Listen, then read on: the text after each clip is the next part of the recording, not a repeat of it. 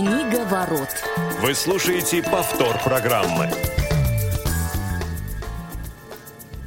Добрый день, уважаемые радиослушатели. Книга ворот. Сегодня четверг, 15 февраля, московское время 17 часов. Мы рады вас приветствовать. У микрофона Федор Замыцкий, Василий Дрожжин. Федя, привет.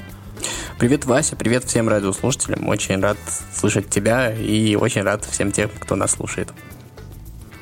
Аналогично. Ну что ж, традиционно напоминаем контакты нашего прямого эфира. У вас есть, э, друзья, возможность э, к нам позвонить по номеру 8 800 100 2015. Звонок из любого региона России бесплатный. Также можете писать свои WhatsApp, SMS сообщения на номер 8 903 707 26 71. Алишер Цвит сегодняшний эфир наш обеспечивает, за что ему огромная благодарность.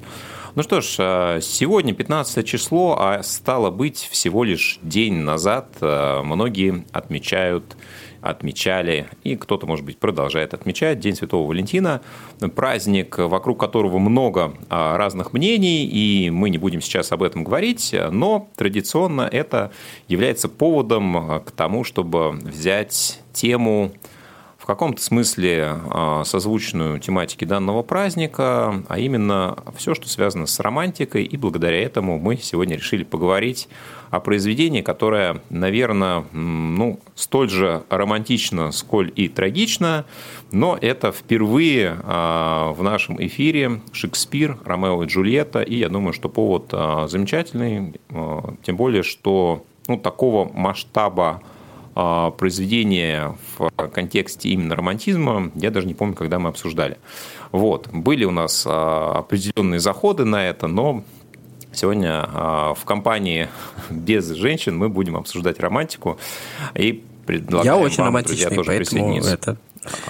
Ну, это замечательно, поэтому ты да. сегодня да, здесь. Да, да. Я за женщин буду, если что. Вот. Э, да, Смотри, слушай, давай еще про один праздник напомним. Чего... Да, э, давай. На самом деле вчера был праздник, еще один, который имеет большое отношение к нашей передаче. Был Всемирный кни... день книгодарения. Вот. И я думаю, что мы в каком-то смысле, пусть немножко в косвенном, но тоже участвуем в этом празднике. Мы дарим вам наши разговоры о книгах, поэтому присоединяйтесь. Вот. Ну, если есть э, какое-то желание кому-то что-то подарить, подарите книгу и отметьте этот праздник тоже. Да, ты знаешь, я э, вот, кстати, так размышляю, я очень много книг э, прочитал э, именно по рекомендациям тебя и Глеба. И для меня это действительно в каком смысле книга дарения. И надеюсь, что это ну, также равно применимо к нашим радиослушателям. Надеюсь, что вы, друзья, тоже многие произведения осваиваете, изучаете и получаете от них удовольствие, услышав о них впервые в наших эфирах. А, ну, а если вы уже читали, я думаю, что Ромео и Джульетта это, наверное, знает практически каждый, хотя читали, может быть, не все, но как минимум слышали. А, но вот если вдруг вы не читали всю а, данную пьесу от начала до конца, то, может быть, э, наше сегодняшнее рассуждение об этом вас к этому сподвигнет. Слушай, я хочу вообще начать с Шекспира, потому что, ты знаешь, мы о книгах говорим уже достаточно давно, но вот э, пьесы мы, конечно, разбирали, но не в контексте Шекспира. А давай кратко, вот ты как в целом к его творчеству относишься, насколько ты глубоко в него погружен, э, ну, помимо тех, э, может быть, обязательных элементов, которые, э, как человеку, близкому к литературе, у тебя наверняка есть, ну вот, любишь ли ты на досуге почитать Гамлета, освежить там какие-нибудь а, моменты. Ну, я, естественно, не специалист по Шекспиру, у меня каких-то прям супер глубоких познаний нет. Естественно, все базовые его основные произведения я читал. Вот. А, наверное, когда говорим сегодня про Шекспира, ну, очень трудно сказать то, что это какая-то прям рекомендация к чтению, потому что все-таки это уже, наверное, в текущем времени немножко, ну, чтение такое, с одной стороны, специфическое, то есть э, не в том смысле, что оно плохое, а в том смысле, что, наверное, чтобы читать Шекспира, нужно быть не просто, ну, вот в общем смысле читателям, любителям, да, а нужно немножко погрузиться в литературу и, ну, понимать какую-то причинно-следственную связь, потому что э, Шекспир – это такой некий исторический контекст, это, ну, в каком-то смысле начало вот всей современной литературы, именно той современной литературы, которую вот мы имеем, ну, европейскую, мировую, там, за, последнюю полвека, за последние полвека. И Шекспир – это вот, наверное, тот источник, из которого потом уже пошла вся остальная литература. Шекспировские произведения как книги в себе, и Ромео и Джульетта в частности, то есть если мы с вами просто вот... Мы обычный читатель, который просто читает книжки для удовольствия, не погружается в контекст и не очень-то вот именно разбирается в литературе как в процессе, да, а просто вот придем в библиотеку или книжный магазин, возьмем книжку Шекспира, возьмем Ромео и Джульетта, прочитаем. Я думаю, что ну, его сюжеты сегодня уже покажутся немножко... Ну, сегодня так не пишут, и, может быть, не всем доставит это удовольствие. Поэтому все-таки Шекспир — это вот не чтение так скажем, первого уровня, когда мы просто любим читать и читаем Шекспира для удовольствия. То есть ну, это уже требует определенного понимания литературы, при всем при этом, что Шекспир абсолютно писатель несложный. Шекспир э, – это некая такая демонстрация истории литературы, да, но при всем при этом мы с вами должны понимать то, что, а, наверное, это все-таки не базовое чтение, это уже некое такое погружение а, в литературу, ну, я не знаю, можно сказать, как в науку, ну, во что-то глубже, чем просто вот получение удовольствия от книг. Ты знаешь, я с одной стороны с тобой согласен, с другой стороны, мне кажется, Шекспир, он тоже разный, и поскольку мы говорим, например, про пьесы, в том числе про поэтическую э, составляющую творчества Шекспира. Здесь я вот в очередной раз себя поймал на мысли, что огромное значение имеет то, как это произведение интерпретировано, переработано на русский язык. Потому что даже если мы возьмем Ромео и Джульетту, даже если мы возьмем а, всем известную онлайн-библиотеку, мы увидим там несколько источников, а, в том числе несколько радиоспектаклей, несколько а, вариантов прочтения одним диктором, но они все отличаются. Это все там 5, 6, 7 вариантов разных текстов, да, то есть это не одни и те же стихи, разные переводы, понятно, что смысл, канва, э, сюжетная линия плюс-минус одна и та же, но даже последовательность э, событий представлена по-разному, да, и, безусловно, художественное э, изображение, воплощение играет огромную роль, а я вот с удовольствием, например, переслушал отдельные фрагменты аудиоспектаклей, и это классно. Мне кажется, вот э, Шекспир, если его в хорошем исполнении э, попробовать э, переслушать или прослушать впервые, если вы ранее с этим не знакомились, ну, совершенно неискушенному зрителю может доставить очень большое удовольствие. Без каких-то претензий на осмысление там, второго, третьего слоя, как часто мы пытаемся а, копнуть, да, берем а, лопаты такие поширше и побольше, вот. Но здесь вот даже если вы просто хотите хорошо провести время, я думаю, аудиоспектакль, не обязательно Ромео и Джульетта, но в частности этот, тем более, что он не длинный, вы можете практически за один вечер это все освоить. Вот. Но, скорее... Но в целом, конечно же, да. Я скорее, наверное, говорил немножко про другое. То есть, э, в принципе, я с каждым твоим словом согласен. Единственное, что я поясню свою мысль, что а, вот давай проведем такой мысленный эксперимент, он совершенно нереален, но представим, что нам с тобой дадут текст Ромео и Джульетты, мы не знаем, что это Шекспир, мы не знаем, что это великое произведение, мы вот все эти слова не знаем, мы просто нам дали произведение само в себе. Ну, давай скажем, э, произведение такого толка про любовь, про любовь, э, которая противостоит семье, а, наверное, есть уже, которые нам были бы как читателям поинтереснее. Безусловно, есть какие-то э, забавные моменты, которые действительно неплохо написаны, но, но при всем при этом, вот мы с тобой прочитав Ромео и Джульетта, сказали бы, что это какое-то наследие мировой литературы, мы бы с тобой так не сказали. Вот если бы мы не знали Шекспир, не знали бы всей вот этой вот подноготной. Я, наверное, говорил вот про это. Поэтому э, именно без контекста, просто книги Шекспира как сами в себе, наверное, уже немножечко, ну, как бы они написаны 500 лет назад, и это все говорит. Но при всем при этом, когда мы включаем вот этот вот режим контекста, это, безусловно, это, безусловно, великая литература, и об этом тоже мы можем говорить. Это просто такое, наверное, некое важное отступление это некая сноска. То есть, когда мы предлагаем людям читать Шекспира, мы не предлагаем как супер, там, я не знаю, э, литературу, которая вас втянет, и вы вообще не оторветесь, вам будет нереально круто, вы получите огромное удовольствие. Мы все-таки говорим людям, что если вы будете читать Шекспира, это требует от вас определенного погружения в контекст. И вот без этого контекста, без контекста того, то, что это э, эпоха Возрождения, да, вот этого э, продолжения этой эпохи, как раз когда вот то, что это начало современной нашей европейской литературы, той, к которой мы привыкли, да, э, наверное, все-таки это, вот это лучше знать. Тогда мы больше понимаем, что это значит, и больше понимаем ценность всего этого. Да, ты знаешь, тем примечательнее, если мы обращаемся к Ромео и к Джульетте как э, ну, к некоторой базе, да, а то, с чего начинались определенные витки э, дальнейшего развития, э, в том числе и этого романтического направления, если его можно таким считать.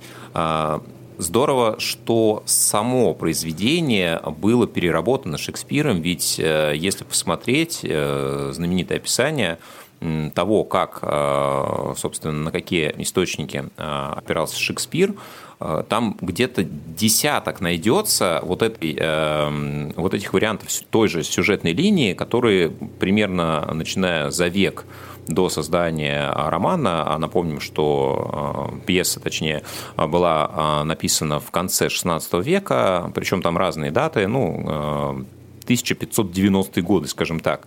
Да, и в Италии, и в а, Великобритании, ну, скажем так, в Европе той поры, а, в XVI веке этот сюжет ходил а, ну, несколько десятилетий. И Шекспир просто нашел, ну, наверное, наиболее качественную оболочку для этого произведения, которое, наверное, уже оценено было, как и многие другие произведения Шекспира, по достоинству сильно позже, а, чем, собственно, его современники могли это сделать. А, ведь э, Шекспир в свое время считался талантливым а, и актером, и писателем, и драматургом, но далеко не в том же уровне величия, как сейчас э, принято считать. Да? И там главным поэтом а, Великобритании его назвали, наверное, лет через 200 после его смерти. Поэтому наверняка для той поры это тоже казалось, может быть, не гениальным произведением, хорошим, добротным, качественным, а, но не таким, которым считаем его мы. То есть получается, что а, Шекспира оценили гораздо позже, а со своей колокольни мы тоже говорим о том, что это все-таки некое начало, которое ну, нужно воспринимать так, учитывая много-много чего еще, каких-то сносок, и не воспринимать как само э, в себе содержащее некое. Мне кажется, нужно уточнить, что Шекспир вообще, ну, как бы большинство его произведений, которые мы знаем, вот, которые входят в тот пул э, великих произведений, они же не являются придуманными им сюжетами. Он действительно брал существующие сюжеты и перерабатывал их вот на свой, как выяснилось позже, опередивший время ну, лад, форму вот эту вот, да, которая э, в основной части европейской литературы там более-менее появляться там стало как минимум лет через сто, да. Вот. И вот эта вот э, история про то, что э, Шекспир, э, безусловно, талантливый драматург, талантливый писатель, но он достаточно редко сам сочинял сюжеты, как ты совершенно справедливо сказал, так было не только с Ромео и Джульетта, но было и с другими его произведениями. Все эти сюжеты брались, э, уже существующие сюжеты, и перерабатывались. Это, кстати, нормально для этого времени, и даже позже так делались. Например, знаменитый сказочник Шарль, Шарль Перо делал, в общем-то, то же самое. Он сам сказки не сочинял, он брал а, народные сказки и приводил их в вот вид, ну, осовременивал, как бы сейчас сказали. И на самом деле, когда мы сегодня сегодня а, немножко так э, снобливо, фыркая, реагируем на тех, кто пытается современнить какие-то устаревшие произведения, нам кажется это диким. В каком-то смысле современники Шекспира и того же Шарля Перо реагировали на них подобным же образом. Поэтому а, что сыграет, что вот этот вот перевод на более современный язык, на язык, э, ну, то есть у Шекспира он сыграл, и мне кажется, что, наверное, самый большой гений Шекспира это то, что он донес до нас вот эти вот э, сюжеты сюжеты, которые в мире существовали тогда, они бы, наверное, и так бы до нас дошли, но он первым облег их вот в эту вот современную, понятную для нас форму, которая, мне кажется, и по сей день мы читаем книги и пишем их в а, вот этой вот шекспировской форме, да. То есть у нас есть какой-то набор сюжетов привычный в литературе, ну, понятно, что там Библия — это основной сюжет, который мы читаем, большинство книжек там написано в нем, и есть а, еще несколько сюжетов, Ромео и Джульетта, может быть, тоже являются такими шаблонными, а, таким шаблонным сюжетом, который вот Шекспир действительно довел до вот этой вот понятной нам формы. И, наверное, самая главная его заслуга как раз в том, что мы имеем такую форму, которой пользуемся и сейчас, и Шекспир вот именно ее начал профессиональный адаптатор высокого класса. Да, можем так его характеризовать. Ну, мне кажется, мы его так как будто бы принижаем, но в целом да. Ну, э, по сути, да, если выразить э, твою мысль э, несколькими словами. Ты знаешь, конечно, в отсутствии Глеба не буду поднимать вопрос того огромного количества мифов, которые вокруг Шекспира существуют относительно авторства его произведений. Вообще кто-то под сомнение ставит вообще его существования. Обычно Глеб очень скептически к таким а, гипотезам относится. Ну, да, а, собственно, я думаю, это мы сегодня все а, уберем за скобки. Тем более, что мы говорим не о Шекспире вообще, а о конкретном произведении в частности. И ты знаешь, хочется, наверное, порассуждать немного о том, как удалось это произведение перенести через века, и не то, что не потерять а, популярности, да, ведь про Ромео и Джульетта знает, наверное, каждый, действительно, без относительно контекста, без относительно сюжета, а, знает по огромному количеству вторичных культурных а, образов, произведений, а, адаптаций и так далее и тому подобное. Да, и что уж говорить, если в самой Вероне есть э, дом Ромео, дом Джульетты, а, могила, которая не имеет, естественно, ничего общего с историческими прототипами, которые на самом деле существовали.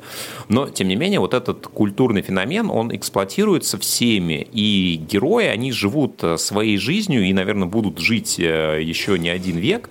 А, вот учитывая все то, что мы сказали, что сюжет вторичен, да, это хорошая адаптация для своего времени, да, ее оценили потом э, через какое-то количество эпох, поколений, но почему настолько э, именно этот сюжет э, является такой основой а, романтичных, трагичных отношений двух подростков. Сюжет, ну вот сам по себе, если его разбирать, ведь он ну, достаточно простой, линейный, а, ну, без каких-то не знаю, действительно вторых, третьих а, подтекстов. Как тебе кажется, вот этот ну, что называется, коммерческий успех Ромео и Джульетты, на который, естественно, Шекспир не мог рассчитывать в свое время. Почему он сложился вот именно таким образом? А, знаешь, когда вот... Э, ну, если возьмешь, например, любое обсуждение ремарка, и которое у нас здесь было, и, в принципе, любое, послушаешь, как люди об этом говорят, тебе практически каждый сделает сноску. Вообще, ну, как бы, ремарк писатель-то не очень сложный, но просто он очень точно попал в описание эпохи. А, а мне кажется, что Шекспир больше, он попал в основные какие-то культурные проблемы, я не знаю, паттерны какие-то, да, которыми мы живем ну, то есть, вот представляешь, юношеская любовь и юноши, которые чувствуют противостояние всего мира, а, а оно выражается в противостоянии родственников этой любви, насколько это распространенная проблема? Ну, эта проблема, мне кажется, очень распространенная, и каждый, или почти каждый с этой проблемой так или иначе сталкивался, да? Вот. А, мы помним, что Ромео и Джульетта были дети совсем молодые. И понятно, что там есть история там, противостояния, а, там она экзальтированная, они а, противостоят их семьи, там кровная месть, это все понятно. Но если вот мы немножко спустим градус напряжения, да, то каждый вспомнит примерно, вот поймет вот это вот ощущение, когда ты любишь, а все вокруг э, как бы тебя не поддерживают, и, соответственно, юношеский мозг еще и додумает это. Поэтому как мог Ромео и Джульетта не стать коммерчески успешным, потому что он описывает чувства чувство всех людей в мире, да, по сути дела, практически. Та же история с Гамлетом, да, ну, то есть история человека, который, там, я не знаю, который э, понимает то, что не понимают все, и из-за этого оказывается в одиночестве, то есть который, по сути, э, что-то понял в отличие от других и стал изгоем и маргиналом. Но это же, мне кажется, тоже массовая история, которую мы очень часто видим, которую мы очень часто встречаем в любом сюжете, ну, начиная с Библии и заканчивая там многими современными сюжетами. И вот у Шекспира так происходит достаточно часто, то есть он брал э, в, вот в свой сюжет, э, вставлял очень простые человеческие вот эти вот истории, которые вечные. Знаешь, а, мне кажется, еще э, действительно, вот э, обсуждая пьесу, а, очень сложно ее воспринимать просто как текст сам в себе. А, и вот то, о чем ты говорил, что важен контекст, важно понимание определенных исторических моментов. Мне кажется, что здесь все-таки, когда мы говорим о, о неком произведении, которое, скорее всего, должно иметь воплощение где-то на сцене, на аудиосцене, не имеет значения, очень важно действительно, как это будет передано. И вот я понимаю, что любой сюжет а, можно сделать очень плоским и банальным, и можно даже достаточно простые, примитивные и понятные вещи подать э, гениально через игру актеров, через э, прочтение того или иного диктора. И с Ромео и Джульеттой, мне кажется, то же самое. Вот о чем я говорил в начале.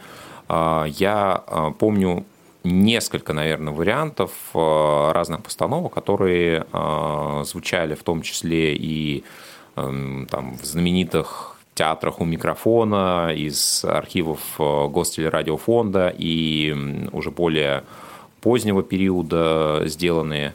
И я понимаю, что действительно вроде как очень простая история – которая говорит э, о понятных вещах, о том, что любовь побеждает все, и предрассудки эпох, и общественное мнение, и даже, может быть, э, злой рок, ну, в данном произведении как раз он в итоге и победил, но, тем не менее, а, здесь я думаю, что в этом произведении как раз главное – это красота. И красоту создают не слова, написанные в этой пьесе, а то, как ее интерпретируют. И я понимаю, что вот, э, наверное, есть менее удачные варианты, я с ними тоже сталкивался, а, когда знакомился в том числе с теми образцами, которые существуют. Но мне кажется, когда мы говорим вот про поэзию, да, ее сложно воспринимать просто как набор смыслов. Да, это ведь художественный слог, это рифма, и мы опять говорим про интерпретацию, да, в отличие от оригинала. Но я думаю, что оригинал э, конца 16 века для англичан он тоже был интерпретирован все равно на более современный английский язык, но для нас это вдвойне э, вторичный материал, и мы становимся заложниками переводчика в определенном смысле, его дара, его таланта, и кто-то это делает э, более художественно, кто-то менее, а, кто-то заточен на то, чтобы более детально передать смысл, кто-то отходит немножко от этого смысла и добавляет как раз вот этой образности, э, ну, что мы можем видеть на примере разных переводов одних и тех же произведений. А для пьесы вообще и для Ромео и Джульетты в частности, мне кажется, что вот мне, а, как потребителю, как, а, ну, скажем так, зрителю важна вот эта красота, та образность, те ощущения, которые рождаются в процессе да, потому что, наверное, вот эти смыслы для меня не вторичны. А ты можешь о них задуматься, ты можешь э, где-то погоревать, э, да, но во многом вот эта магия, она рождается как раз в процессе. Не знаю, насколько ты с этим согласишься, но я вот при условии, что я 99 и, наверное, 9 десятых всех произведений читаю э, синтезатором речи, мне всегда так удобнее здесь. Я это бросил делать, я понял, что для пьесы мне нужно выбрать какой-то другой вариант, и, и сам этому удивился, потому что понимаю, что это не текст, который нужно воспринимать э, как такое произведение, э, над которым стоит подумать. Тут еще важный момент того, что Ромео и Джульетта и, и другие герои Шекспира – это бренд для актера, да? Для режиссера, для актера. И это как бы начало, и раз это начало, это высшая точка твоего таланта. То есть, как бы это... Ну, ну то, то есть, ты можешь играть других, но здесь ты должен дойти до того, чтобы вот сыграть это вот во многих... Очень часто можно услышать, да, как это... А, если ты играешь Гамлета, если ты играешь Ромео и Джульетту, ну, значит, это ты, ты уже достигший чего-то актер. Ну, то есть обычным актерам как бы считается, что не даются эти, эти роли. И мне кажется, это тоже такой некий показатель, да. То есть мы понимаем, что как будто бы с Гамлета с Ромео и Джульетты, да, все началось. Ну, то есть потом были Чацкий, потом были, э, там, я не знаю, различные герои-любовники любовных романов, потом было много всяких героев, но вот эти вот персонажи, они вот эту вот современную литературу, еще раз скажу, они ее начинают. Вот, это раз. Вторая история, вот ты сказал, что победил злой рок, формально, да, и формально вообще а, люди, которые защищают молодых людей от любви, они же, ну, как бы побеждали. Ни до чего хорошего это ваша любовь а, вас не довела. Но при всем при этом, что мы имеем по итогу? Мы имеем по итогу, то есть как бы формально проигравшая позиция, проигравшая сторона, да, они оба погибли, но она становится на многие-многие века для всех популярный, и все желают, и все желают повторить именно это. То есть э, это э, история, если вот если, если все-таки погружаться в произведение и вдуматься, если есть тут какой-то большой смысл, то большой смысл именно в том, ну, опять же, это вечные сюжеты, вечная литература, то, что мы всегда узнаем из литературы, в том числе и начиная с Библии, да, то, что то, что герой погиб, не значит, что погибло его дело, да, неважно, кто это. Вот, и вот Ромео и Джульетта, они умерли сами, но любовь, она как бы воспевается, и все хотят любить, и даже, и, и даже смерть, и даже такая смерть, в общем-то, никого не пугает, все все равно хотят любить, и в этом смысле любовь победила. То есть, как бы, вроде кажется, что может быть страшнее смерти. Но выясняется, что любовь вот это вот все побеждает, и мне кажется, что вот это вот самый такой большой и самый красивый, наверное, если возвращаться к твоей реплике про красоту, с которой я абсолютно согласен, самый красивый вывод из того, что мы можем сделать, в частности, из Ромео и Джульетты, потому что, потому что любовь все равно сильнее смерти, потому что даже смерть не страшна. Мне кажется, что это очень банальный и очень попсовый, с одной стороны, но это вывод, на котором, возможно, э, ну, который, возможно, очень много раз мир спас, спасает сейчас и спасет еще раз. Uh, да, я с этим тоже согласен, и мне нравится еще uh, интерпретация того, что uh, очень много условностей создается в этом мире, э, которые на самом деле не имеют никакого смысла. И здесь э, тоже речь об этом, что огромное количество смертей не могло остановить эту продолжающуюся кровную вражду, и только гибель э, этих двух молодых э, да, безусловно, заслуживающих любви э, юноши и девушки, заставила что-то измениться, в том числе в умах этих Монтеки и Капулетти, да, их глав семейств. Ну и вот такой э, момент еще э, подспудно, когда погибал э, Меркуцио, да, э, в какой-то странной, э, глупой ситуации и говорил «чума на оба ваши дома», это как раз вот про то, что пропади пропадом а эти представления условности, ведь существуют вечные ценности, которые гораздо более важны и ценны. Я думаю, что действительно а, этот смысл Шекспир тоже в свое произведение закладывал, а так а, талантливо его адаптировав, а, переложив известный уже сюжет, добавив красочности и колорита. И, друзья, пожалуйста, если вы еще не читали «Ромео и Джульетту», не слушали, не смотрели постановку, сходите в театр, посмотрите кино, послушайте аудиокнигу и проникнитесь э, гением, талантом художника, который жил ох, сколько? Больше 400 лет назад. Ну, еще любите друг друга, мне кажется, это самое главное. И, в общем-то, неважно, какой день считается днем любви, влюбленных, еще что-то такое. Мне кажется, это лучше делать каждый день, от того, что всем в мире от этого точно будет лучше. Берегите себя, тех, кого любите. А, услышимся с вами через пару недель. Книговорот Федор Замыцкий, Василий Дрожин. Всем пока. Книговорот.